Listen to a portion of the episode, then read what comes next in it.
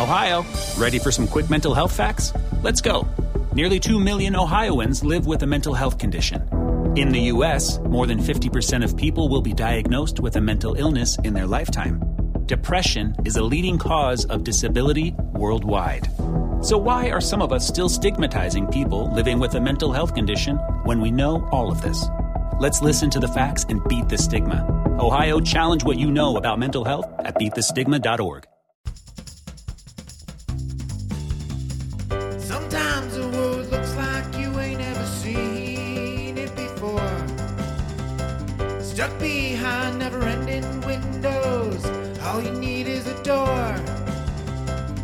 Searching for something to put a smile back on your face.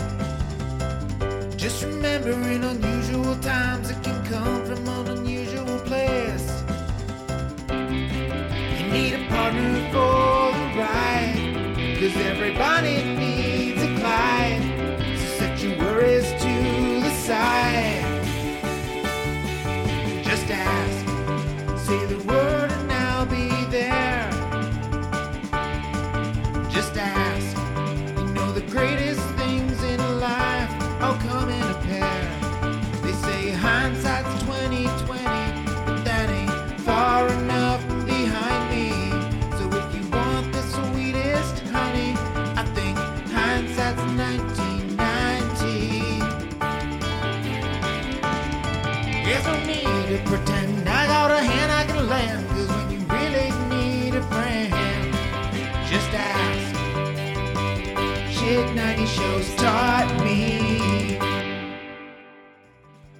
Shit 90 Shows Taught Me was not filmed before a live studio audience.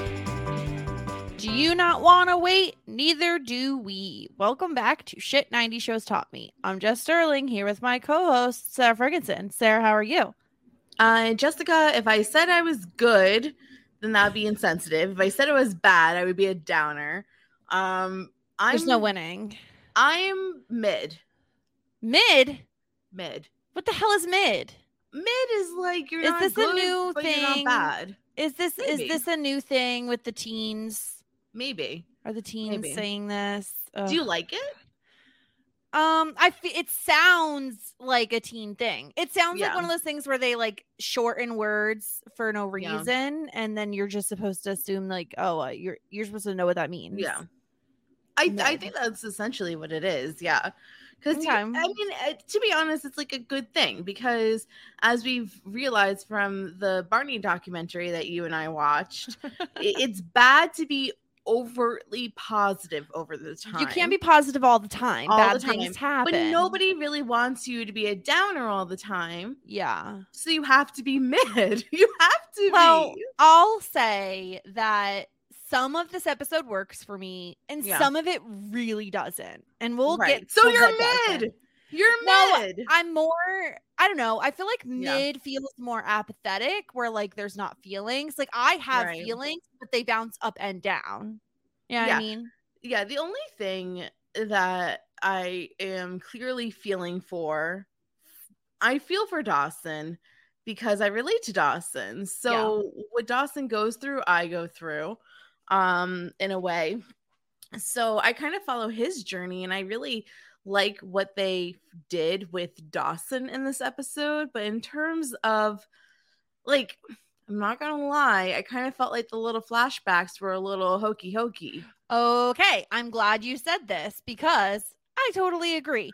Some of them I thought were better than others, and we'll get to which ones worked and which ones didn't. But I also totally agree with you. We're in agreement here. I loved what they did with Dawson and how they showed his grief, how they portrayed his grief. And like we've talked about this before on this podcast, on others, like the, the difficulty with grieving and how people may expect you to grieve one way and all grief is okay. However, you're grieving, as long as you're not hurting others, you know, that's acceptable. Um, and so I love that they showed how differently Gail and Dawson were handling things.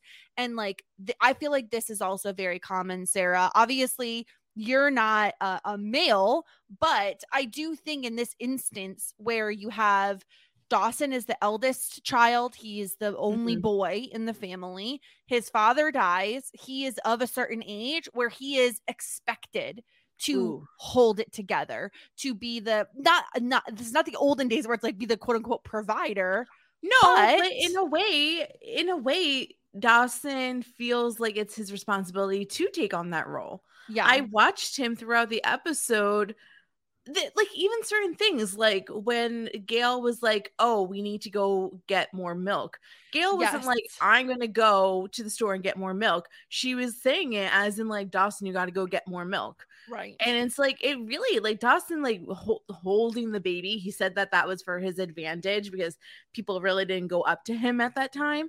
But a- lot of these things like he really did take on the role of like man of the house really really quickly and i really felt for him. Um another interesting thing that i think that this episode did really well was um kind of on the opposite end seeing how different people react to other people's grief we saw yes. Yes. a number of different ways, realistic ways, seriously, that people handle having people in your surroundings with that just are dealing with loss and some better than others right. and it's really interesting because it is like such a hard thing and um you really don't know what to say so sometimes you kind of just say nothing or say And, too much Well, I really, and we'll get into everybody's different approaches, but I really appreciated that Jen just straight up says, like, I don't know what to say to you. Like, I think her being honest may Yes. be better than her putting up a front or trying to act like she knows what to say. And her just saying, I don't know what to say to you. Like, I can offer you a hug. Like, I don't. I don't know what to say to make this better for you. I think that that honesty is so much better. And you, I mean, you could tell me you've experienced this type of loss and you can relate to it more than I can. But like, I feel like saying something like that is leaps and bounds better than saying, like, oh, they're in a better place. Like, Mm, you know yeah. what I mean? And maybe that works for some people. Like, I'm not shaming anybody. If that phrase how made you feel better and gave you comfort, who cares, right? But I think that like something like that can come off a not in a great way, especially I think with Dawson dealing with a loss that he was not prepared for. Not that you're ever Mhm. really prepared, but like it was very sudden. This was not his Right. dad was not ill. Is very different. And so um yeah i really loved that we saw all of those sides it's a really difficult episode in terms of it's it's fully all centered on the grieving process and Mitch, mitch's death but um i kind of like sarah that we we found we talked about this last podcast how it was the actor's decision. He wanted to leave the show. He felt like you know the storylines were moving away from the adults and more towards you know dawson and his friends which makes sense. Um and he wanted to pursue other opportunities. I liked that they kind of gave him like a final send off episode um Yeah. you know they didn't have to do that but i felt like for the good of the characters and the good of the show i felt like it was nice to kind of get that Yeah, I guess I wasn't really expecting Mitch to show up as a ghost throughout. It it's not even Yeah. a ghost, it's like the ghost of his memory, so it's a Yeah. little bit more uh cere- cerebral than just a typical ghost, but um yeah, I I I, I liked that the actor got um his due. I guess if I had to make it a perfect world, what I would have preferred it's tough because I really like the stories that came out of the flashbacks. I really like them, but um because I think it's important. Like I think it was really important um to learn that obviously Mitch was the one that gave Dawson his first camera, that um Mitch was the one that taught Pacey how to drive because his dad was unavailable, that Mitch was the person of comfort for Joey because um because as we know like mr pot dot dot earth like kind of a screw up and he kind of is like one day he'll Yeah. get his head out of his ass but if not i'm here for you so it's like i like all the moments that they showed i guess what i would have probably preferred is hmm, if they either got younger actors to portray these flashbacks or if they were in a circle story like if they were all hanging out and being like i remember, remember, that time, yes when and then maybe have like a flashback. But yeah, I'm um, one thousand percent with you. The and we'll get into which one I think is the most egregious, but I'm with you. I think you have to either get younger actors uh to portray flashbacks or have have them chatting about it. I I really didn't like the way they like the the mechanism they employed to do these Yeah. like Mitch flashback moments. But let's dive into the get into episode here because Yeah. we got a lot to talk about. Uh season five, episode four, The Long Goodbye. Um, we start off at Leary's Fresh Fish, and we just see a sign on the door that says closed due to death in the family. Um, and we get like this long montage of just like empty rooms in the house, and it's really kind of sad. It feels like everything is just stuck almost, you know, like everything kind of is standing still as they're going Yeah. through this. Yeah, in a way, it's kind of like everything is kind of in its place. Like Mitch's tie is probably still on the back of the chair, and the bait, it's like everything is, in a way, definitely frozen in time, except that everything has changed. Um, and we kind of see Dawson right away cleaning some dishes and baby Lily is crying. And once again, kind of like what we were talking about earlier, he feels like it's his responsibility to handle this thing because Gail is obviously grieving. And, Right. you, you know, it's hard enough to be a, a new mom again for the second time, have a young baby. And then lose the father, and you lose your half your support system, and she's she's kind of in bed grieving a lot. Um, yeah. Yeah. So, so yeah. we really are seeing Dawson just take control of everything. mhm. And what did you think about because we get the montage where like uh kind of panning across different family photos. What did you think of, about them not doing the normal theme? I assume this was how it originally aired because this is how HBO Max is like I'm watching Mhm. an HBO Max how it's showing to showing to us. How did you feel about this different song they chose? So it's the same song, just slow down, right? I, you know what? I, it's not that I liked it, but I did appreciate. Uh, kind of, I remember when we went from like my hand is in my heart to I don't want to wait. I was like, this Yeah. is so jarring. And the thing is, is like it is a very zesty theme song with a lot of oomph. So I kind of appreciate it because to go into like I don't want to wait is so- it would be been a lot. so jarring. So I kind of appreciate the move because I mean I've never even I don't know have you ever heard of another show using this sort of remix of the theme song during a sad episode? No, I don't think so. And not to my memory. I mean, obviously, uh, we've moved away for the most part, besides your kind of like Game of Thrones type stuff, from really long intro songs. Um, but I can't think of of any. I agree with you. I feel like it would have been a little jarring to go right into I don't want to wait after all of that.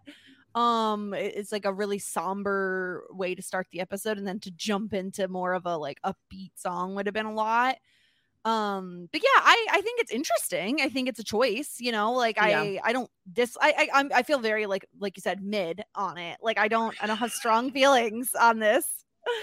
Yeah, Um, yeah. but then we jump into dawson seemingly hand, handling the um funeral arrangements and um so the the guy is asking him like oh how's your mother holding up?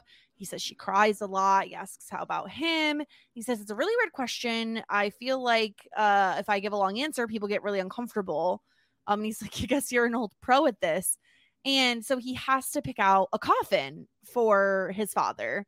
And he's just like that one. Um you know he just he points to it and the guy's like good choice. You know this is something that i don't i don't know i'm trying to think of how often i've seen episodes of television when we're dealing with a death um going through the funeral process at least um the very traditional i would say like traditional catholic funeral services. Obviously every religion every person has different wishes but um you're very traditional like as i know it funeral services.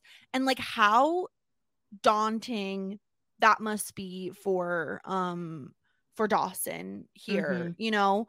I don't know. I don't I don't know how you feel about this, Sarah, but like it feels very overwhelming to me to picture a kid in, in college being the one trying to deal with this, I have yeah.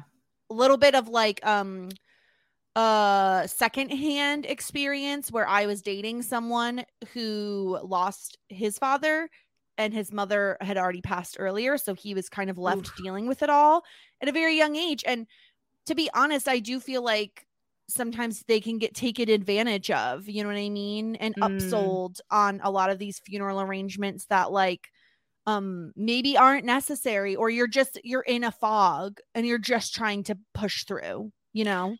Yeah, yeah. I think that's a fair point. Um I I know that when my dad passed away, I was separated from that process a little bit.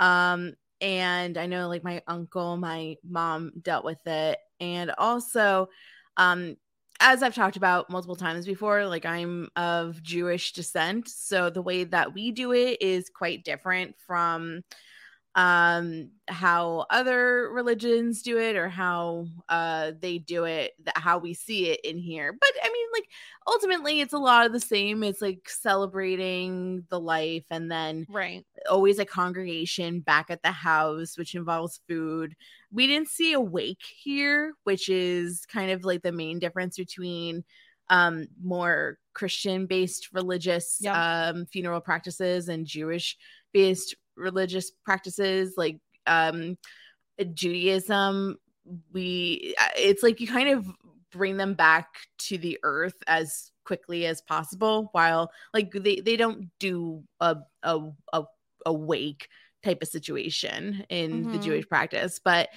um yeah i'm gonna try to be as like as respectful as i possibly can like to be honest with you i feel as though especially being so young having to deal with all of this my views on it is a little like it's a lot it's a lot it's um i just feel like it's it's sensory overload it's just i feel as though i'm all for a celebration of life but even seeing like a hundred people in your house after Yeah. the funeral to me personally and we did it like we it happens all the time like it's called sh- sitting shiva in the jewish religion and it's every day for like a week like people mo- mainly men because judaism religion religion in general come together and do prayers um once a once in the evening every day for a week. And it's a lot. It's just like i i don't know. Like a part of me it's like i want i understand having people surround you but also it's just like having to host It's People- yeah. just feels like when you're overload. grieving it's it's a Yeah. lot right you're dealing i think everyone like you said i think everyone deals with it differently maybe Yeah. some people find comfort in being around loved ones in that time um and some people probably want to be alone and grieve alone and not feel like i'm not only dealing with grief but i'm now setting that aside to host a big party essentially Ugh. not a party but you know what i mean host Yeah. a gathering Yeah. um yeah i totally understand i think there's like also different ways to look at it as um like I know COVID um changed things for a lot of people, changed the way funerals were done um because not everybody could gather um you know during that time to to Mhm. kind of grieve and so it maybe prolonged that process right like you didn't hold a you didn't hold an actual memorial service until months down the line and for Mm. some people it felt like oh good i actually have this time to grieve and then can have a memorial where I really do honor their life and we talk about the fun times where it's not as sad maybe. Um whereas other people I think feel it's prolonging the grief in a bad way where you're waiting all these months to finally um I don't know finally be not be done with it but you know put them to rest kind of thing. yeah So I think that I think it's like very personal to every single person, and that's that's why it's really hard because there are these traditions, um, and people expect you to uphold them depending on your religion and and your family's traditions, but it's not always it doesn't always work for everyone, and you're you're not only um it's really tough because you're not only taking you're not really just necessarily taking yourself into consideration. You're taking into account what that um uh deceased person's wishes were as well. Maybe they wanted a big party but you're like oh my gosh like that's very overwhelming for me personally. You know what i mean? That's true there's- that's true. there's Not so many things you're dealing with. not to mention how expensive a Oh funeral is, as well as a burial, as well as that whole entire process, and talk about taking advantage. I mean, I understand like everybody needs to make a living, but that's what my um I don't know, like the whole debate between like cremation or a burial, um it's just it's it's it's kind of like a lot to to digest. Yeah. I, I mean, I, I- like, we apologize ahead of time. This is the bit of downer episode, but like at the same time, I feel like this is a, this is the episode we're talking about. I mean, you know? this is It's- the episode, truly. This is the episode. But yeah, so um I do I, I agree with you. I think it's really tough, especially for someone it's tough on any age, but like Dawson dealing with all of this uh, seemingly alone, at least in this moment. Yeah. Um my heart goes out to It's him hard. because that's really difficult. yeah. Um it's really hard. And like I said, I was the same, almost I nearly the same exact age. Within a year, I think I was, 19 to Dawson's 18, yeah. and I was purposely kept away from these decision making yeah. uh practices. Yeah. So, Um, so then we have Joey visiting Pacey on the boat, and apparently Dougie's been trying to get a hold of him, but Pacey hasn't been returning his calls. And Joey says Mitch is dead. It was a car accident. Uh, he says every she says everyone is fine. It was just Mitch. He was alone. Um, it happened a couple nights ago, and Pacey asks how's Dawson doing. He says he's not so good. Like his father is dead. Um, and Joe, they kind of connect on like saying dumb things, right? Like I've said a million stupid things over the past couple of days and i i really loved this interaction sarah where we have joey saying you want to come with me like back to Capeside and pacey says do you really think i should joey says what are you talking about and pacey says maybe he doesn't want me there. And joey says your father dies tomorrow. You're at a funeral. You look up and you see dawson. Would that mean something to you? Would seeing one of your oldest friends mean something? And he says okay just give me five minutes. I love that it was almost instantaneously he realized wow that's a really stupid question to ask. Yeah, I think that he needed to put it into perspective. I think that he needs to I mean, in a way, it's kind of like his own ego was getting in a way for a second. He's like, oh, like I'm so such a big deal in a way, like that, like I'm going to distract Dawson. But what Dawson really needs is it- it's really just turning around and seeing somebody that you know cares about you is around. You don't have to Yeah. say much to them. They just need to know your presence is there. That's Yeah. the difference. Like that's what people really need in these times. So, yeah, I do like the fact that Pacey is just like, okay, I'm going to drop everything. I'm going to put away this like book that I'm reading. I'm going to put some shoes on cuz he's shoeless Pacey these days yeah and he's out the door or out the boat. Off the boat. Um, meanwhile, at the Potter B and B, uh, Jen and Jack are having a very similar conversation. And Jen says she's really nervous about seeing Dawson. She doesn't know what to say. Yeah. I love Jack bringing in a little bit of comedic relief. He's like, I don't think he expects you to give a speech. uh, and she's just saying, I was tossing and turning, like I don't know what to say. And I love Sarah that we're getting this perspective from Jack where he has had a death in the family and he talks about Tim. And I thought, like, wow, I love that we're Callback. getting, yeah, we're getting the callback, we're getting the continuity. One of our other shows is not so great with continuity. This show is really good with the continuity. And truly, truly, especially because they've been tossed around with multiple different creators and producers. It, they do do a really good job with continuity. Yeah, and I really love that we have a lot of different characters with different perspectives, right? Where we have Joey where her mom has passed, but it was a long a long illness. Um Mhm. and we have Jack where his uh, brother died and it was very sudden. It was very a similar situation. was that was a car crash as It well, was. correct? it was, yeah. And, And not for nothing, we still and they're never going to explain this, but we still don't know what happened to Mrs. McPhee. No, we, we I don't know that I I truly Right. can't tell you. I don't know. Yeah, I'm going if to assume that actually from this conversation that she's alive, but maybe in some sort of facility Because she, where doesn't she- say anything. because yeah. he doesn't say like yeah like my dad passed away and my mom passed away like i know exactly what he's going through Yeah. he doesn't say that so that makes me think that mrs mcphee is in some sort of like assisted living situation Yeah. Um, but what he does say is that no one knew what to say when Tim died. You wouldn't believe some of the things people said to me. But the Mhm. thing is, no matter what you say or what you do, Dawson is alone in this. There isn't a word or a sentence in the English language that could take away the kind of pain he's dealing with. Right. Um, as an only child, especially as the eldest son, especially. Oh, he's not an only child anymore. Well, no, Sorry, but like, baby Lily. But, but in a way, he she's is a little. Yeah, she doesn't like- know. She's how old is this baby? Is like six months old, if that. Right. This baby, yeah, this baby is probably six months old. I would say a tiny baby, darkest hair in the a land. new baby. Yeah, the darkest hair in the land. Um, but Jack's, I like Jack's advice. He says you got to figure out in your own way how you're going to be there for him. Yeah. And I think like I think that's totally fair. I think that um how I would like approach someone about their grief would be different than how you would approach someone about their grief.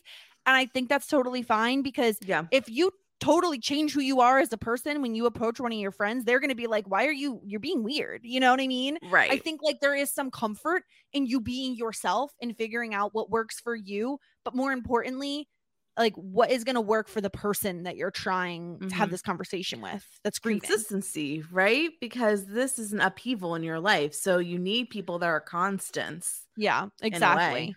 Um, so I really loved that they brought I again I I think that there are some really thoughtful things they do with this episode, and I Jack's response to Jen is one of one of the things I've really, really liked. Um, so we see Dawson again taking care of baby Lily. Um, he goes in to check in on Gail, and she we see oh, this is like devastating. We see her like laying on top of the bed, like you know, it, like the bed isn't even she's not even under the blankets. We see tissues kind of all over the bed. Dawson covers her with a blanket. This just like this scene broke my heart just to see Gail in such a state, but also Dawson having to be the one that's like the caretaker, you know? Right. Right. And, uh, you know, we're starting to form this story that Dawson hasn't had the opportunity to grieve like he might need to because he has to take on this responsibility. And I, I, I feel for him, but I'm glad, like, there's moments where he, in the next scene, he takes a breather, he goes to bed. It's like you kind of learn that he might seem okay, but everything is just bubbling at the surface. Yeah. Yeah. So we he see we see him kind of sit on his bed. He looks really tired. And th- this scene does not work for me at all because it is Dawson Leary, played by James Van Der Beek, like Who's like 27 27 years old. Yeah.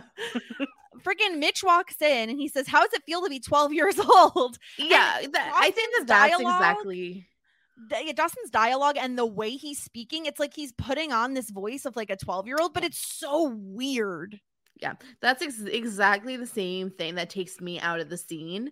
And that's, I think that this is the most, as you were saying, the most egregious flashback of the episode. I'm assuming that this could be the one. For me, it is Yeah. because it doesn't work with seeing James Van Der Beek portray a young preteen teenager boy with the excitement it just takes me out of the situation i think that if we found another blonde haired boy that was actually of the age of 12 i think that i could have really connected with this scene but because um because of like how they decided to execute it it really just took me out Yeah, it's really weird. It's really uncomfortable. And like, uh, he's like, Oh, look in the closet. There's your gift. So, um, it, pretending it was a different scene and the way they do it, I, I would have liked it, right? We see Dawson get his first video camera. i do like that I yeah, it's like a very sweet idea for a scene. It's the execution that's the problem. Exactly. I do really do like, I totally agree with you. I think that it is really nice to learn that, oh, wow, like, you know, it was Mitch who was, I mean, obviously, because who else is getting Dawson video cameras, but still, Yeah. like, still, it was nice that, like, Mitch was the one that gifted Dawson a video camera on his 12th birthday. That is vital information, vital character context that we haven't had before. And I do think that's important information to know, like, oh, like, how did Dawson become who he was? That's the point of the scene. But because of, uh, it's not like James Van Der Beek did a shitty job acting. It's just that he's clearly a grown ass adult playing a 12 year old, and it's kind of like weird. Exactly. Exactly. No, I'm right there with you. I agree with everything you said. Um we see Joey comes in, she enter or she enters and she hugs Dawson. She says, Is there anything I can do? And he says, Can you watch Lily for a little while? I have to get to the funeral home. Um, and Joey, again, I feel like we've all been here. We've all been the Joey where like she sees the suit and she says, Oh, is that what you're gonna wear? And he says, No, my dad's gonna be buried in this. and she's so embarrassed and she's like, "Oh my gosh, I'm so sorry." And I love Dawson just saying it's okay. Like you you wouldn't have known that. Like it's Yeah. not, you know, but we've all been here. I think this tiny interaction is like a really good example of all of us feeling like we put our foot in our mouths like uh, Yeah. you know, in this situation before. Yeah, exactly. I think that it's it, but it, it's kind of like she's walking on eggshells at this moment, and she doesn't realize that. I mean, some things that she might say might trigger Dawson. Most things that she says probably won't. Um, Yeah. we obviously see the things that push Dawson over the edge uh, later in the episode, but uh, it, it's really, really hard. It's really hard Yeah. especially because you don't know what you can say that may or may not be inappropriate. But Yeah. yeah, um, I don't know. It's, yeah. it's it's it's really really hard. I think that um Joey really feels helpless in the situation. I think it's like kind of bad for I feel bad for her too because she probably thinks like frick like I am messing this up so bad. I'm the one that's supposed to know how to help him like because Yeah. I've known him for the longest and I've gone through this before. Like, why am I like totally flubbing here? Like, what is wrong with me?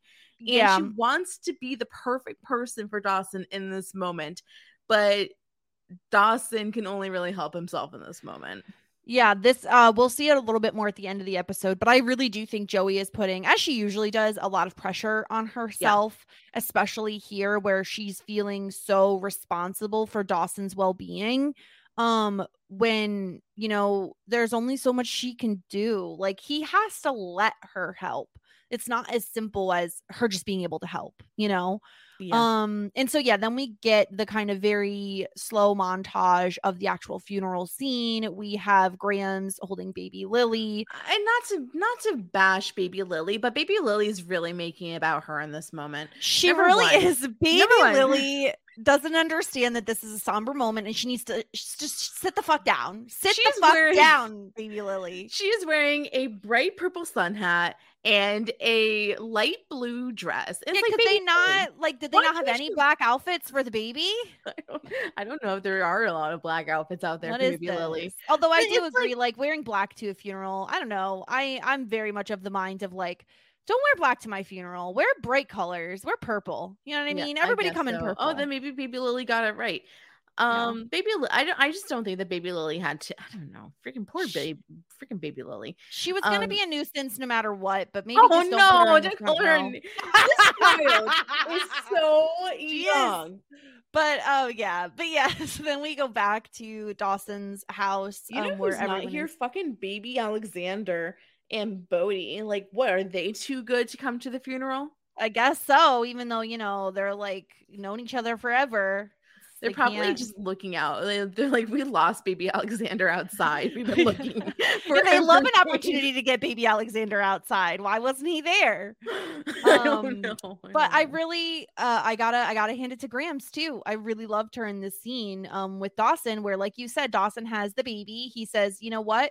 It's kind of nice that no one approaches me with the baby." And Grams is like, "Okay, you know, I understand."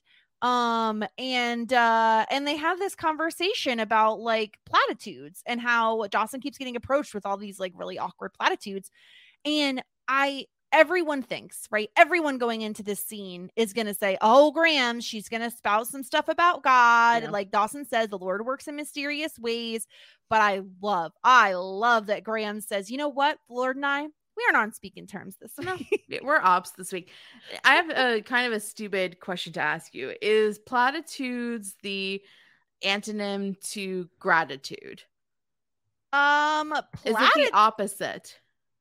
um, no. Wait, I don't- I've I- never even heard of the word platitude before. I guess like is it a synonym for sympathies? It's yeah. So I googled it just to get the actual definition, and it says like it's a remark or statement with moral content that's been used too often. So very Hmm. much like a they're in a better place Oh, now. got it. Now, the and Lord how works does in that mysterious relate? ways. Exactly. Yeah, the the tropes. And how does that relate to latitude and longitude platitudes? I think they just end in ood. Just wanted to make sure. Just ends in a nude. But yeah, I love this from Grams because we all think she's going to say something totally different. And then she's just like, you know what? This is unfair. You know what I mean? And I really loved that. I loved Grams in this moment. Yeah. Yeah. I, I, I did too. I think that, I, I think that she's just, she has grown herself so much in five seasons because I do think that Grams a season one Grams would have really just spout out a stereotypical platitude that is helpful for her, but not necessarily for everybody else. And I think that she has a realization that like some of the stuff is beyond her and beyond God. Like it's yeah. really just life is unfair. And that's what it is. Like we don't need um a saying or I guess my new favorite word today is platitude. Platitude. To yeah. uh to help the situation. Um yeah, and then we get we get Joey's little flashback scene with Mitch. Um where this one this one uh this one makes me laugh because he's like, "Listen, you can't be climbing up that trellis, you're going to hurt yourself." So instead of forcing you to use the front door like a normal fucking adult human, Instead, I'm going to prop up a ladder because there's absolutely no chance you could hurt yourself on the ladder. Tell me why, once again, I was like, oh my gosh, this is such an important piece of Dawson's Creek lore you because Mitch the was the one that put the ladder up. Like I thought yeah. that that was really like I I didn't know it was a question that I had, but I do feel better that I have it yeah. answered. Where did the ladder come from? Mitch put it up because Joey kept climbing the trellis. Like I feel like that's once again, very vital information. I'm glad that I have now. I just like in the back of my head that he's probably like, "You're hurting my fucking rose bushes. Like, get up on that ladder instead." Um, yeah, I mean, how do you feel is... about uh, Mitch being the one to kind of realize that like Joey is into Dawson first? Well, I think as a parent, you, especially one that is this close, he's a very close parent to yes. his children and i think that um he also played a role of a stay-at-home dad probably because Gail was the career woman. She was the anchor woman. Yeah. Um, so I think that it makes sense that he was observant enough. Also, Mitch is notoriously very romantic, quite like Dawson is when he's not being a pessimistic fuck. So I think that I think that in his wildest dreams, he would have loved from an early age to see little Joey Potter from down the creek and Dawson you know, fall in love and get together. And I think that he was probably rooting for that for a really long time. Yeah. Um, then we get the Jen and Dawson scene, which I really enjoyed. Dawson's trying to decide between orange juice and whiskey, and Jen's like, "Well, wine's fine, but whiskey's quicker." Mm-hmm. and that's also says, "What about narcotics?" And she says, "Even better, even better." Where are we getting those from? I actually think that this was a great scene as well, and mm-hmm. it kind of informed even me who has experienced a loss, it is still awkward for me to know what to say. And I think that this has taught me what the perfect thing to do and say in these situations are. Jen Lindley has taught me a lesson. And wow. I think that how she has handled it is beautifully. There's nothing that I can say, and I don't know what to say. But what I can do is tell you I'm here for you. What I can do is tell you that I love you, and I can give you a hug for as much and as long as you need it, and I will be here for you. And that's all you fucking need when somebody is grieving. Yeah. That's it, in my yeah, opinion. I, no, I really loved um that uh I I love when she says, I'm going to tell you I love you, which is actually a pretty good deal because that means I'll do anything on the off chance it'll make you a little less sad. Yes. And yeah. I I thought this was perfect. Um of all of the approaches, um I thought Jen's is the one that I would and I don't know for sure, but I feel like Jen's is the one that I would probably appreciate most um it's probably what would be helpful for me if i was grieving or even like uh, like the joking about the the whiskey's quicker i think that would give me a little laugh and that's probably what i would be looking for um i really appreciate jen here i just think again i'm so impressed with her emotional intelligence we've talked about this so many times but i just think like I love her honesty in saying like I don't know what I'm supposed to do. The only person I've lost is my grandfather and like we were kind of expecting that, right? Um and I just I just love it. Um, and then the next scene we get, we've we've seen them together before. We've had conversations about Joey and Gail's relationship and how Gail has said to her, you know, I've always thought of you as a daughter, um, and all of this. And what did you think of their their conversation here involving uh Mitch? Um, I think it was I think that I, I, I did like it because I do think that Dawson really is a good representation of um his father in terms of Mitch and Dawson are both dreamers. Mitch and Dawson are both romantics. I think that it is probably very comforting for Gail to hear that Mitch will live on in her son. Um, and the best of Mitch will live on in her son. And I also think that it's important for these two women who are the most important, um, not only women, but probably um, people in Dawson's life to kind of check within each other like, is our boy doing okay? And what could we do? Because he's really like five seconds away from having a meltdown. Yeah. I think uh one of the, the moments that did make me laugh a little bit is we talk about continuity and I love Joey being like, listen, you guys loved each other so much. You always gazed each other with like love in your eyes. And I'm like, we're just going to forget about the two seasons where they were like on the verge of divorce. Hey, hey, Gail made a mistake. She begged and pleaded for Mitch to take her back. Mitch was being a little whiny baby, which is also very much Dawson Leery, if we have to be honest. and he was like, I he was like, I don't forgive you. Blah, blah, blah. But I mean, if you think about it, it is two years out of what, like 25 years? Yeah. They had no, wait, it's a little bump. Other it's, good years. It's a bump in the road. I just thought it was very funny. You know, um, we're just gonna um, forget about all that. I mean, honestly, to me, like I kind of wish that I guess that this is like a good time to bring up like my biggest issue with the Gitch stuff is yeah. that I wish that the cheating scandal never really happened in the two seasons of will they won't they get divorced. Didn't happen, especially if we're going to lose um Mitch this early. And I honestly wish that baby Lily, it just makes me so sad to think that baby Lily is like never going to know of her father. I know that they talk yes. about this later on in the episode, but um I kind of wish that they handled Gitch differently. I would have rather had like five seasons of them just like fucking on the coffee table more so than all the yeah, they just needed turmoil. a way to make it like dramatic. Um, but we didn't but I, need that. no, I agree. That. We didn't. But back then, it was not just about the teens; it was about the yeah. adults too. And so, yeah, I'm with you though. I didn't need that either. And yeah, having baby Lily be like a massive storyline of like Gail's pregnant, and now baby Lily doesn't have a dad makes it 10 times sadder than if it was just Dawson. I mean, obviously, it's very sad if it's just Dawson, but like like uh like uh Gail says at one point like she's never going to know like her dad properly, you know. Um, yeah. and it is it's really sad. I agree with you. I wish we didn't have that. Good thing line. they have heaps and heaps and heaps of uh of uh home movies that they can so show many Baby Lily. movies. Yeah. Baby, Baby Lily's like, I don't need to see this one mm-hmm. video of dad anymore. And I don't want to watch the sex tape either. Yeah. Um, yeah. Um, so then we get Pacey and Dawson having a conversation, and this is like the first time they're seeing each other um since when Pacey left. Yeah. Uh, and he Pacey says my summer was good; it cleared my head. And Dawson mentions dropping out of film school, and Pacey doesn't understand. He's like, "Why?" Um, and Dawson just says it's a long story. Um, and I I do also like Pacey's approach. I think this is like a fine approach where he says, "I'm really sorry. I wish I had something better to say to you, but that's what it boils down to.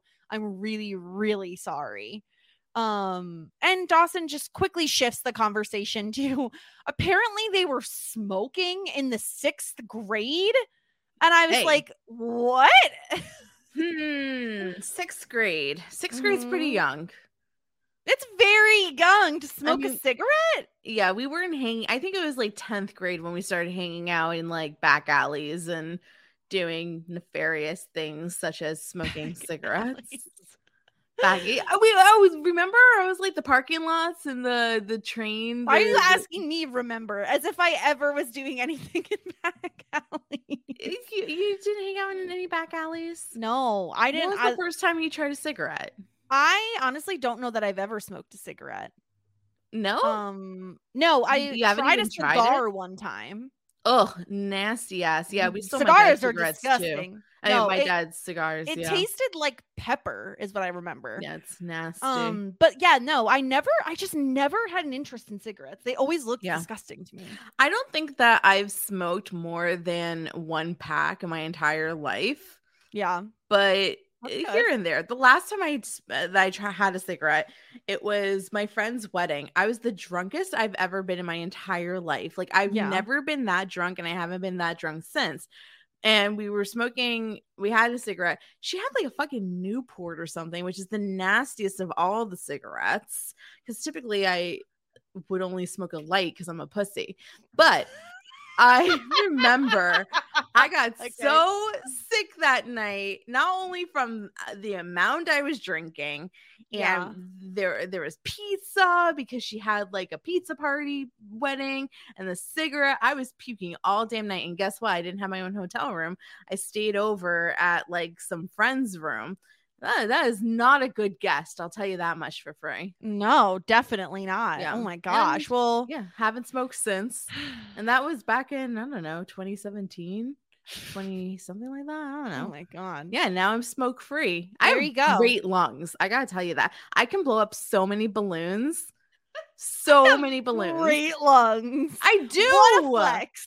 I have great lungs. I really do. I can blow up. Okay. How many How long can you you blow hold your breath if you had to hold One time breath? I had to blow up a six foot penis all by myself for a bachelorette party. I wish you had left off for a bachelorette party. One time I had to blow up a six foot penis. Yeah, End I had to. Yeah, and I did it all by myself because That's my lungs were so good. I know, and all of that air came out of my lungs because I've only smoked And less than into 20 the penis. cigarettes in my life. Yeah. Yeah. Um. So yeah, Mitch got pissed that they were smoking, Oh, of Um, course. and uh, and so uh, so he leaves. He says, "Oh, it was good seeing you." They have a nice little hug moment. Um. And yeah, Dawson goes uh goes back inside, and like I I love that Pacey like hangs on to him for a sec when they hug. Like really Yeah. trying to get through to him, like I'm here for you, man. You know what I mean? You can feel Yeah. the vibes. I love that. We've we talked about this before. Uh, that no matter what happens, I feel like they'll always end up being there for each other, which I really love. I hope so. I hope so. Yeah. I think that there's I oh I was like extremely concerned about this whole Joey thing, but It didn't. Maybe it not- came up. It comes up a little bit in maybe not that big of a deal. Um, Um, now yeah. now there's this bitch who I. Ooh, don't love her. I want to rage love her. This is like Gail's friend, uh, Susan. I'm an old friend of your Who mother's the from college. fuck is Susan? Um, yeah, a deadhead friend. I don't know what great a Grateful Dead, a Grateful Dead friend. They used to go to great Grateful Dead concerts. So, um, and she kept pushing and pushing and be like, "How are you dealing with it? Do you have a support system?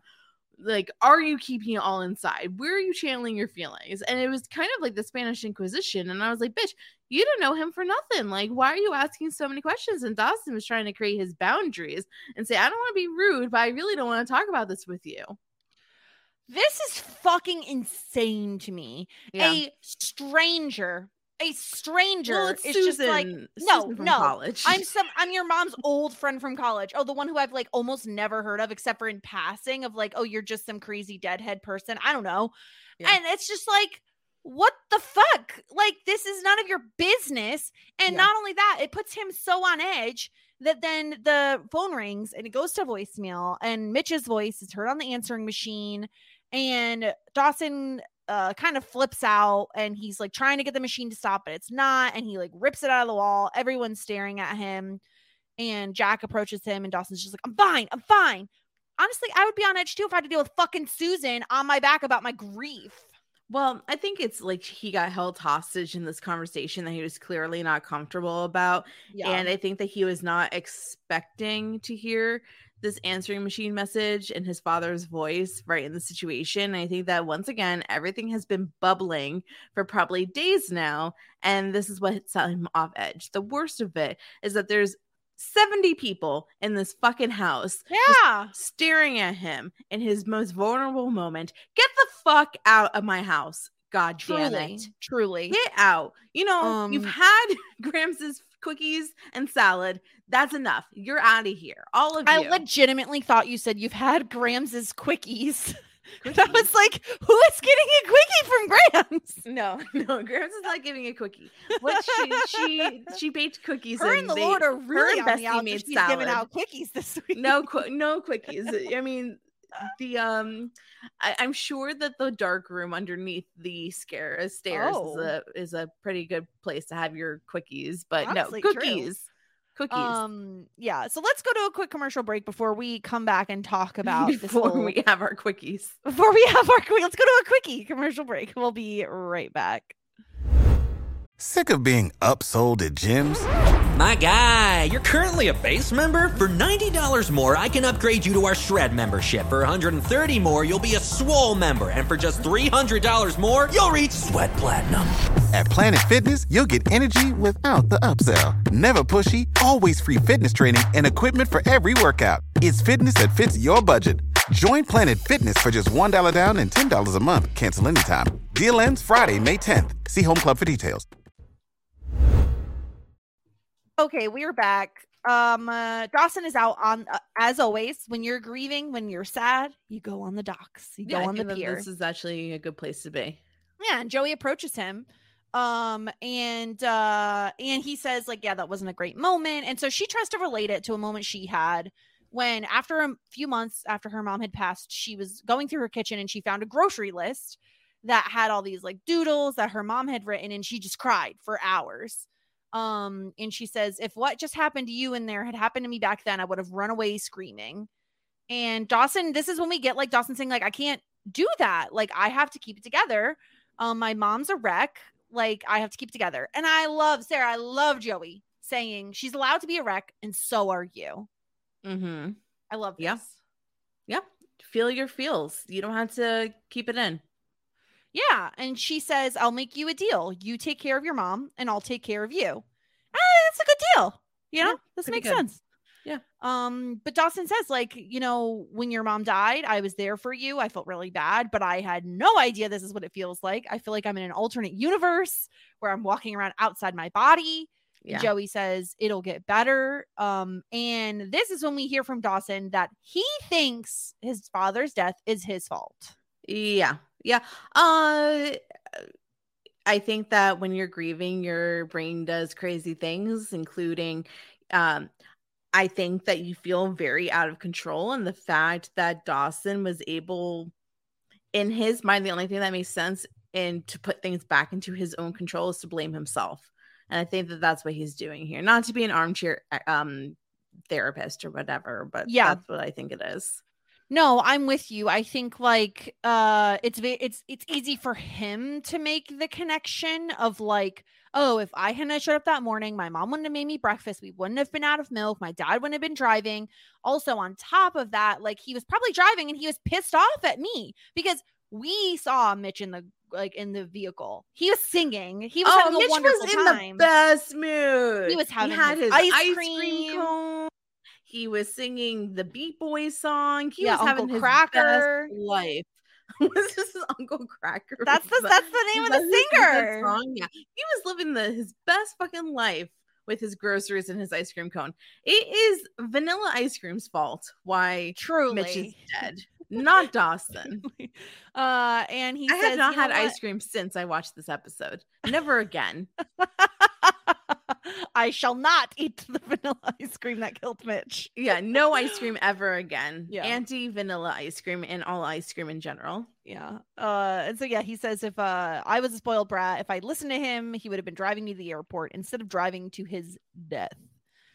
Um, we get I really like the I I don't know something about this episode and the different pairings we get. I really kind of love how they're pairing off all these different characters because Yeah. we get it. This is like the most bang for your buck in terms of different characters paired together Mm. in an episode. Yeah, this is like the um the Widows Club.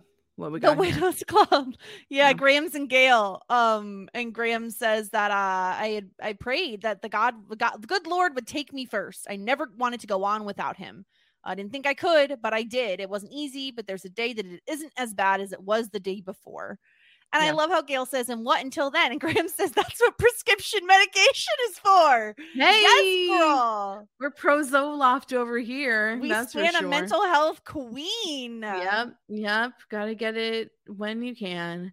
Yeah. Uh, yeah. So I like how Grams is like, I'm here for you. Like I know what you're going through. I'm here for you. Very good. You're right. Like the pairings, the different pairings and pairings is very good. We've seen pretty much like every single pairing possible. Yeah, yeah, I really love this. I just think like um I I appreciate too Gail saying like I wish I still lived next door. Like I can stay for a while. I can help out with Lily. And Gail Mhm. says no, we need to we need to do this ourselves. Um but she I and I just she could have accepted the help if she needed to, but yeah. I think that like it's one of those things where it also could be like um you can be your truest self when you're alone and it may feel like awkward to cry and grieve in front of others and it may make it worse. I don't know. I, It all depends on how Gail feels about it. Um but I do love uh Graham saying that you better pick up the phone. I love she calls her young lady too. I just think it's so sweet. And she says we merry widows have to stick together Yeah. uh, very very sweet i i really loved this i don't know i'm i love grams like kind of putting taking her under her wing you know she's experienced this not Mhm. exactly this but something like it Something similar. Mhm. um then after the whole uh like memorial service is over uh, dawson's in his room um and joey says like i can stay as long as you want me here. Um and dawson says no you should go back to school. And she's like school doesn't matter but he like insists he's like i just want to be alone. Like he's like very like forceful with it. And i think she feels like i don't know like she's failed. Like she w- hasn't Yeah. been able to support him properly. Yep. Yeah, she feels very helpless in the situation. She feels like she's not being not being a good enough friend, not being a good enough almost partner. They're kind of in this no man land situation right now between the two Yes. of them. I think that she thinks it's her job to make him feel better and I'm sure that she feels kind of guilty that's not happening. Um so I think that you know i i once again another conversation between another duo between pacey and joey in the next conversation and she is kind of you know talking out you know this is like really tough and it's because like dawson is like blaming himself and this is the scene Yeah. where where um because uh, where uh, Pacey comes to the realization that something is going on something's going on yeah. And he does not flip out. He goes, "You know what? I, you can tell me. I'm not gonna. I'm not gonna get mad. I'm not gonna say anything. It's about time that you two had your time to shine." Very mature from Pacey. Do you believe it? Um, I do. I think I okay.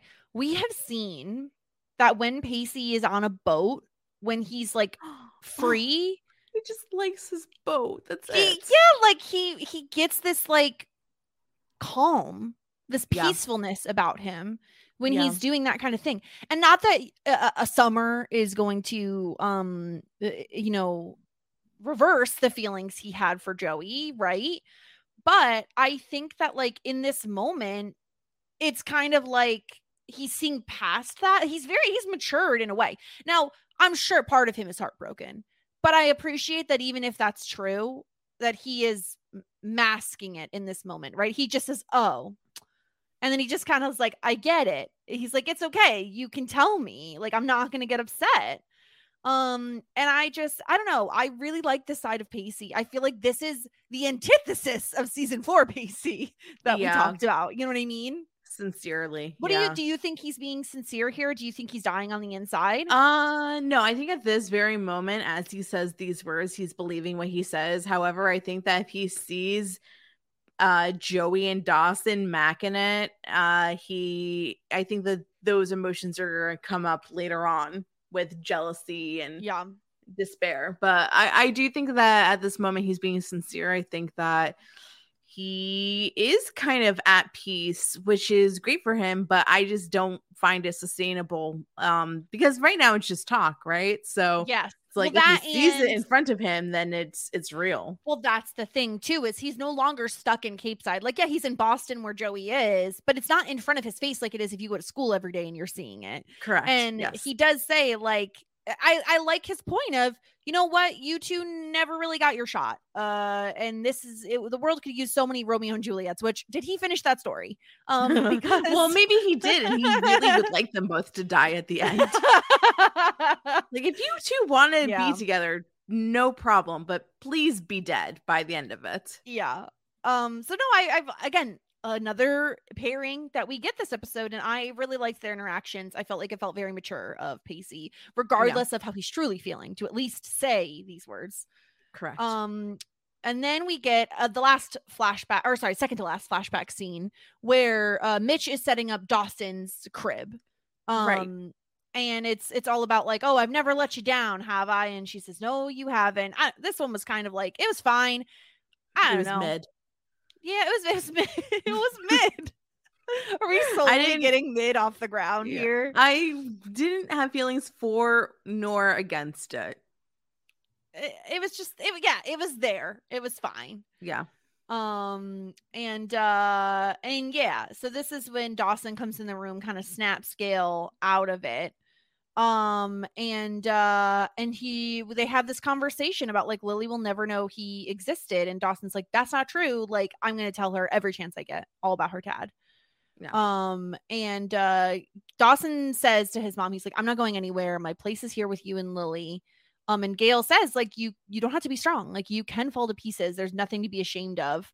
Um and Dawson says Sarah he's numb. Um Mm, which he yeah. says is quote unquote really not so bad. Yeah. and so I, think like he's just this is what is happening, right? Like yeah. just a matter of Uh, time. Yeah, truer, truer words uh, cannot be more spoken. I think that feeling numb at times is your is kind of the safest place to be because that means that you don't have to feel all the feelings. Feeling numb sometimes feels best. If you feel nothing, nor not happiness nor sadness, you just feel numb. That's safe. Uh, so I can definitely relate to that that feeling of just chasing the numb feeling. Um, it's it's uh it's It feels like a step B to like denial in like the grief stages. oh absolutely you know what I mean? Like you're he- he's not but- denying that his dad is dead. It's just more like his feelings haven't caught up to that fact yet. Yeah, yeah. I mean, I was numb to my father's death for a really long time. I often talk about how I really don't think that I dealt with it until like eight to 10 years after he died. I think that I was living in very numb land. I think that, I mean, I think that uh, subconsciously I was acting out. I know I was acting out uh, at times. And, you know partially because of my dad's death but um in in my present mind i was just like nah i'm like not dealing with that i'm numb Yeah. so uh i think that i obviously like behoove anybody who's going through grief to go seek a counselor or a therapy um even if you're not feeling that desperately sad because i think that's better to deal with things up front than wait 10 years kind of like i did to deal with it but uh, that's just like my own piece of the pie my Yeah. own thoughts I mean, I think this is like a very like natural reaction for for anyone to have though, right? For like at least for the 1st Mhm. bit is to feel like I have too much on my plate. I don't I don't have time to feel these Yeah. feelings. I'm too busy. Yeah. I'm too overworked. I'm looking out for other people to shove those feelings down. I think it's just such a normal reaction. Mhm. And like I really love that we get the full circle moment at like the end of the episode which we'll talk about um where it, it, it obviously did take eight years for dawson to like finally have a good cry about it but like Yeah. it always um, does come crashing down to be honest with yeah. you yeah those feelings are going to catch up to you um we get the last flashback with mitch teaching pacey how to drive um we find out like the reason he's teaching him is because his dad had to work um and uh pacey says i wish I, he was around more and mitch says you ever need any practice you just come knock on my door um and this one was fine like again i think it's not bad that they did it. It's just like, I mean, they're retreading territory we kind of already knew about, where like Pacey's dad sucks and isn't around. I don't think that's the lesson here. I think the lesson is is that even though Mitch is um that Mr. Witter is unavailable for Pacey, I don't think that I don't think it had anything to do with uh how uh how busy Mr. Witter was for work. I think it was that he just has no um time for her his son uh in uh, in like the capacity of like he doesn't really care but uh at the end of the day mitch was there for pacey and i think that's the lesson well that's the thing is he's he's there for all of the kids right like Yeah. i think that's he was like a community dad in in some ways and i don't Yeah. think the show was always the best at showing us that i think it, the show really excelled at showing us the relationship between dawson and mitch um i think Yeah. these are all kind of new feelings of like we've seen a little bit of joey and gail kind of bonding but we haven't seen a ton of like mitch and the other kids. Um and i'm glad it wasn't overused. Like i'm glad we didn't get like a jen scene and a jack scene and like everybody yeah scene. because i'm it glad makes it more was just sense three. yeah. then it, that's it's the three of them because they have been kids in Capeside the whole time. Um, exactly also like why did we not get any really really helpful uh guidance counselor scenes between Mitch and Pacey? They had so many really good memories. missed out really missed out Yeah, really missed out on that one. That's for sure. um so the next day pacey comes over and he says hey man how you doing and dawson just says he's still dead it still sucks Yeah. and like really real right like yeah Yep. it's true um and so he says we're gonna go for a ride and so i want to know your thoughts on what Pacey does here bringing dawson to the Mm. scene of the accident telling him in detail exactly what happened I do think that it's things that Dawson wants to hear. I think that being this close to the site of the accident is a little too fresh for my liking. However, maybe maybe maybe for others it would be okay.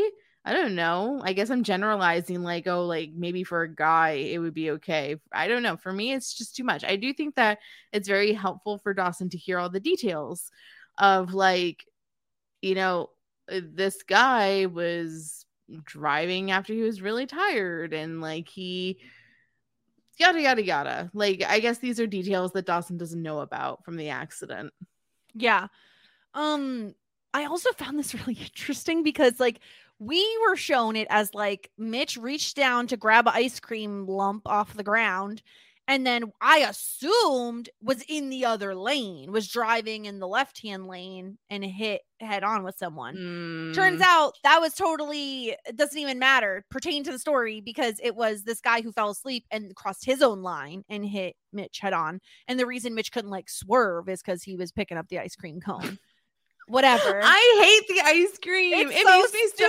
i just wish that like why did they have to include this ice cream thing I think that they I think we talked about this last episode. They like regretted that was like the cause. Um, but It's so apparently dumb Kevin Williamson, who is, as we know, like the creator of the show, he's watched this episode and he's really, he really, really likes it.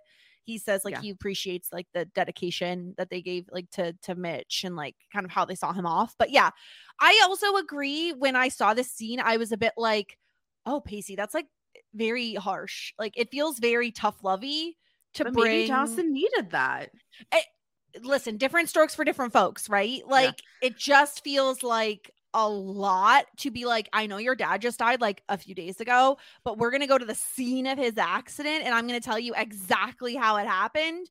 I do like the speech Pacey gives where he's like, Listen, this is not your fault. It's not your fault. You got your father for 18 years. He made you into a man. Like he did a hell of a job. Like people respected him. People loved him um and Yeah. he's and i i do like that at the end of this whole speech he does say "Y- uh, once upon a time we were best friends that means whenever you need me i'm here anytime anywhere any place forever like i like that i just think that you don't necessarily need to bring him to the scene I know. I gotta tell you. So I have um an extremely close friend of mine who uh lost her fiance, and I know exactly where uh in a uh car accident situation. I know exactly where this accident happened, and I can't pass that spot. And so I sometimes I have to because it's on a highway of which I have to pa- uh, I have Yeah. to pass. I can't pass that spot without being haunted by this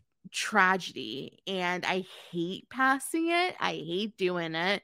I can't imagine how she feels when she has to pass that spot because once again, a very prominent piece of road on the highway that you have Yeah. to pass if you need to get from A to B. Um, I don't love it. Like I don't love passing it. It really haunts me every single time. Um, and Yeah. I don't know. Like I don't know how Dawson feels about it. Like maybe you need to just get it out once and never pass again. I don't know how prominent this piece of road is. Like every single time he has to go pick up milk from this like sketchy little market, does he have to be on that road? This It's, like, market looks like the exact same market that they went to for like the prom thing. Yeah. And there was like a serial killer on the loose. I mean, Capeside's small. There's not a dozen 7 I would assume they have to pass this road. Like That if they're if, if. Mitch is going to like a corner market to get milk, I assume like they're going Yeah. on this road a lot. That blows. I don't have to go to the hospital that my father passed in. I haven't been there and I will not go there. Like, I mean, that's like a terrible memory of mine, but I, Yeah. I like really empathize the fact that like he has to like pass that road all the time. He has to go to the freaking corner store later in the episode. It's a lot. Yeah. Yeah, no, I agree. I think it's a little bit too much. I mean, who knows? Maybe it works for Dawson and like maybe we have to trust that like um Pacey Pacey knows. knows. What Dawson can or cannot handle. Exactly. Um, but regardless, I really love that Pacey has the thought to do this, right? And like wants to reiterate to Dawson, like, this is not your fault. Like, there's no way this is your fault at all. Um, and then we wrap things up. We get um we wrap Joey's story up where she's back at school. Um, she's with Audrey in her dorm, and um, and they're talking about Mitch. And Audrey asks how Dawson's doing, and he says he doesn't want anything to do with me. I thought I'd be able to help him. I thought I would be this incredible resource because I've been there. He didn't want anything from me. He didn't even just want to sit there in silence. He wanted me out of his sight. And she just starts crying. And like, yeah, you have to imagine the amount of pressure she's putting on herself to be Yeah. that source of comfort because when she looks back at when her mom passed, we've heard her say this before that like Dawson was her person. Like Dawson comforted her. He made her made her feel so much better. And I feel like she feels like she's failed him in that way, which is really sad and it's not really on her. You know what I mean? No. No, but I can understand why she's putting that pressure on her. Like, if any, Yeah. she's probably just thinking, like, if anybody knew what he was going through, it should be me. I should be the one that fixes it. Yeah. Uh, and Audrey does try to comfort her a little bit, which good job, Audrey, being a good friend. Um, but yeah, poor Joey. She's just she's a little bit of a mess. Um, just going through it. Everybody is.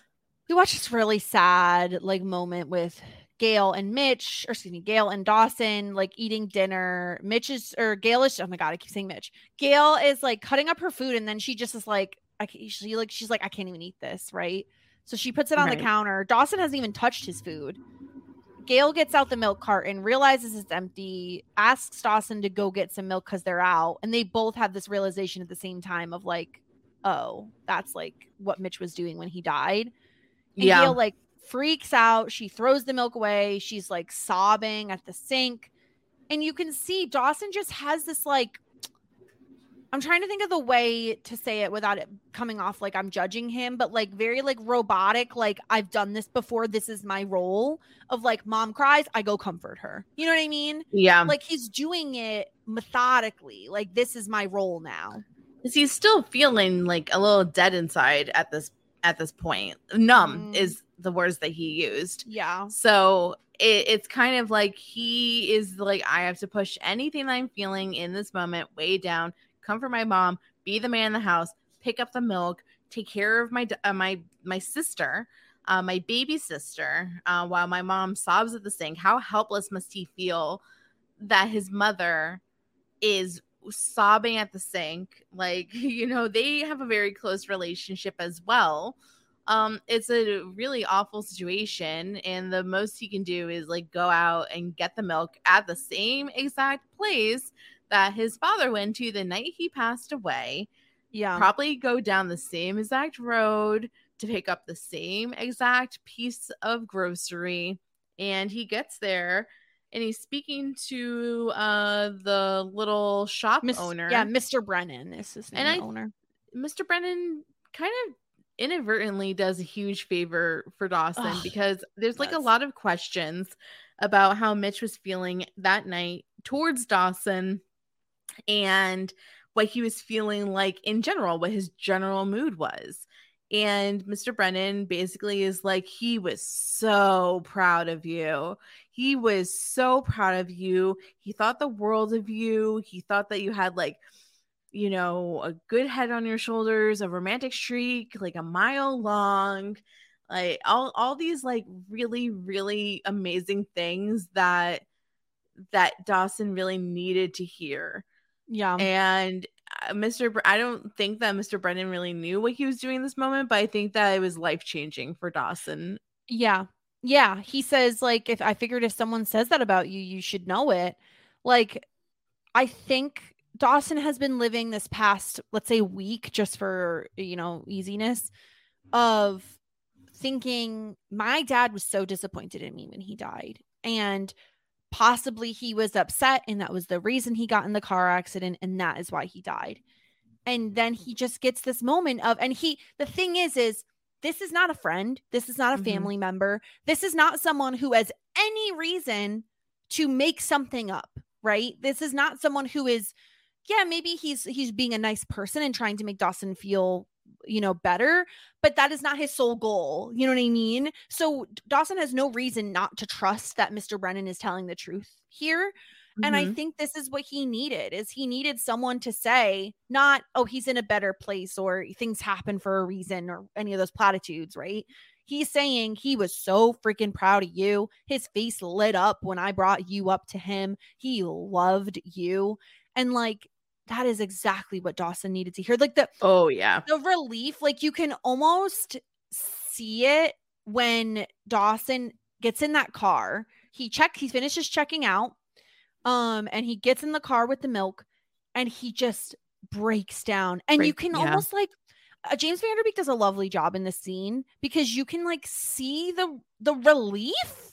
I, I don't know if I want to call it relief, but like this like release almost. Release. I like the Yeah. word release because Yeah. it implies both it's a sense of relief, but also all the buildup that he's been feeling Yes. for all this time let go. I think that release is a beautiful word and a way to put it because it really is just he's just letting the floodgates open Mhm. and in every sense of the word because not only is he crying which is the first time we've seen him cry but also um the um he's a letting himself feel the emotion and he's living with the emotion in Yeah. this moment and it hurts it's not easy to let yourself feel all this hurt and all this emotion but he's letting himself feel it in this moment and he just is in the car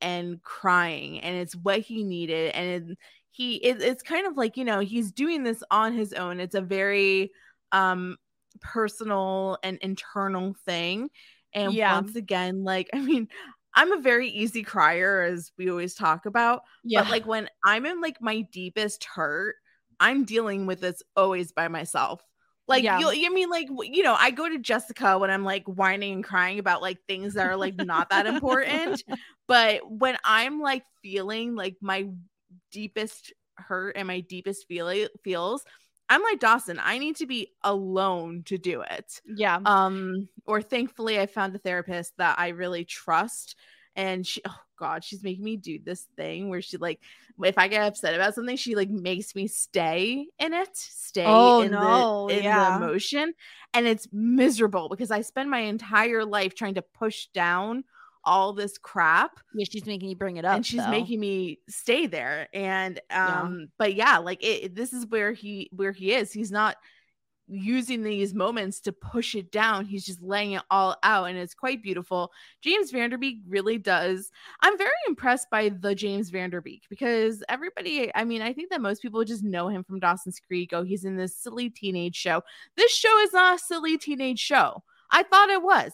It is not. It, It just not. it goes it makes you feel emotions like in such Mhm. a deep way and i also really appreciate that like it covers the spectrum you know what i mean you get your Yeah. high highs you get your low lows i Yeah. think it's really delicate this episode was delicately handled for the most part um regarding mitch's death and i really appreciate that about it and i like how we I also do all my best crying in the car. Just there you go you just relate to dawson on so many levels I, it's pretty sick, but I do.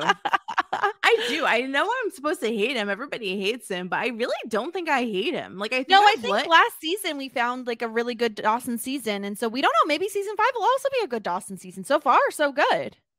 Yeah, yeah, we'll see. Um, but we we end the episode. We get like this montage. We get Gail feeding Lily, like smiling as she feeds her. Grams Okay. is like, Hold on. Yeah. Stop down one Okay. second.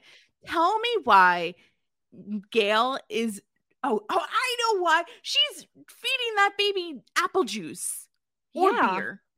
Or it was apple because juice. What do you mean mm. beer? It was apple juice. That baby is so young. She can't have juice yet. and this is the nineties, bitch. I guess because the milk has not arrived yet. yeah, so baby Dawson- Lily is fucking thirsty.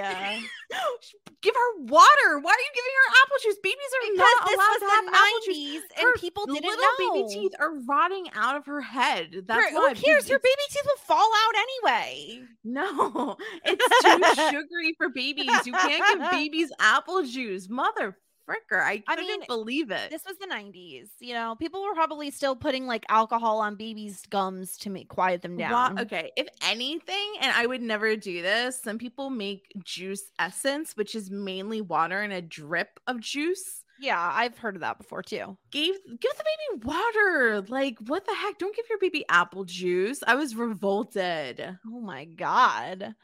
Um but yeah, so we see that montage. Grams is looking through her photo album, like reminiscing. We see the Creek Creeps are getting together for dinner. They have a seat open for Dawson.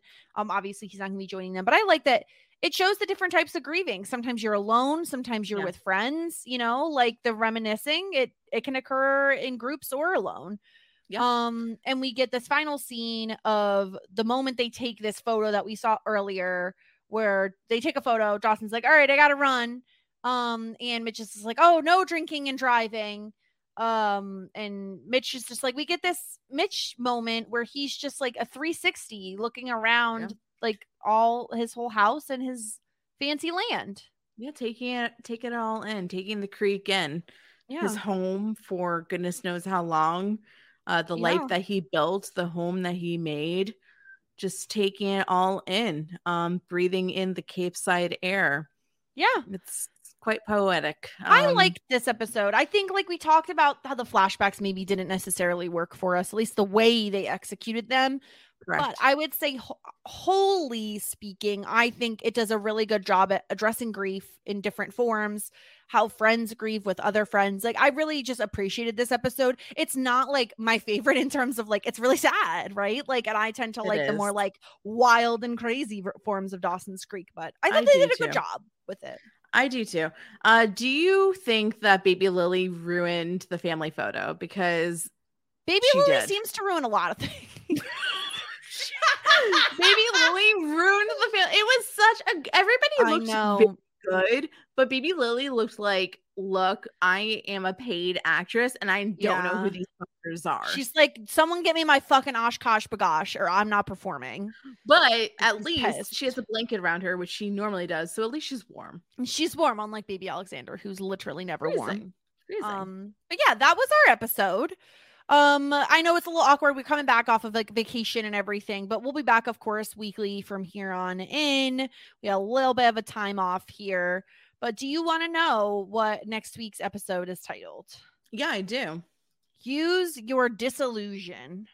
That means nothing to me. I know it doesn't make a lot of sense. but I'm looking forward to watching it. I'm looking forward to um figuring out what's what happens next. yeah. Um, yeah, we'll see where we go from here. I mean, right now Dawson's planning on staying home with Gail and the baby. And we know that like the rest of the Creek Creeps are in Boston currently. Grams is in Boston. So Correct. we'll see what happens next. Correct. Yeah. Fantastic. So um yeah, thanks, Jess. I know we took a little break because of the vacay, blah blah blah, but very looking forward. Also, um, you know what? Uh, we are covering for the month of October. I know what you did last summer, which famously Kevin Williamson, the creator of Dawson's Creek, also produced or directed or created that movie. Yeah, and uh, we're not obviously we're not getting into it here, but I will say I could feel the vibes. I could feel. I vibes. felt the vibes too. Yeah, I yeah. truly So I'm really excited and- to chat about that one. And of course, I mean, we can't bury the lead. Dawson's Beach. Dawson's Beach. Dawson's Beach. Yeah. Yes, love it. Um, Yeah, no, I'm really excited to cover that that, and then of of course we'll have more November content coming up shortly because of course we're almost in November already. Who Can you believe it? Um, Um, besides that, just catch us next week. We got uh Boy Meets World still trucking along. And uh I mean, let I mean, like find us at Shit 90s Pod on Twitter and Instagram. Me at Yep. Sarah Ferguson. Jess is involved in a whole heap of stuff. Quantum at Leap. Jeff right? Sterling. Um, Quantum Leap. What? No, Mystic Mystic River. Mythic Quest. What is it. wrong with you? I'm gonna. We're know. finishing up our coverage of reboot over on Pusher Recaps, but then we're gonna be gliding right on into Mythic Quest, which season three comes up in just a couple weeks. But we're gonna go over seasons one and two first.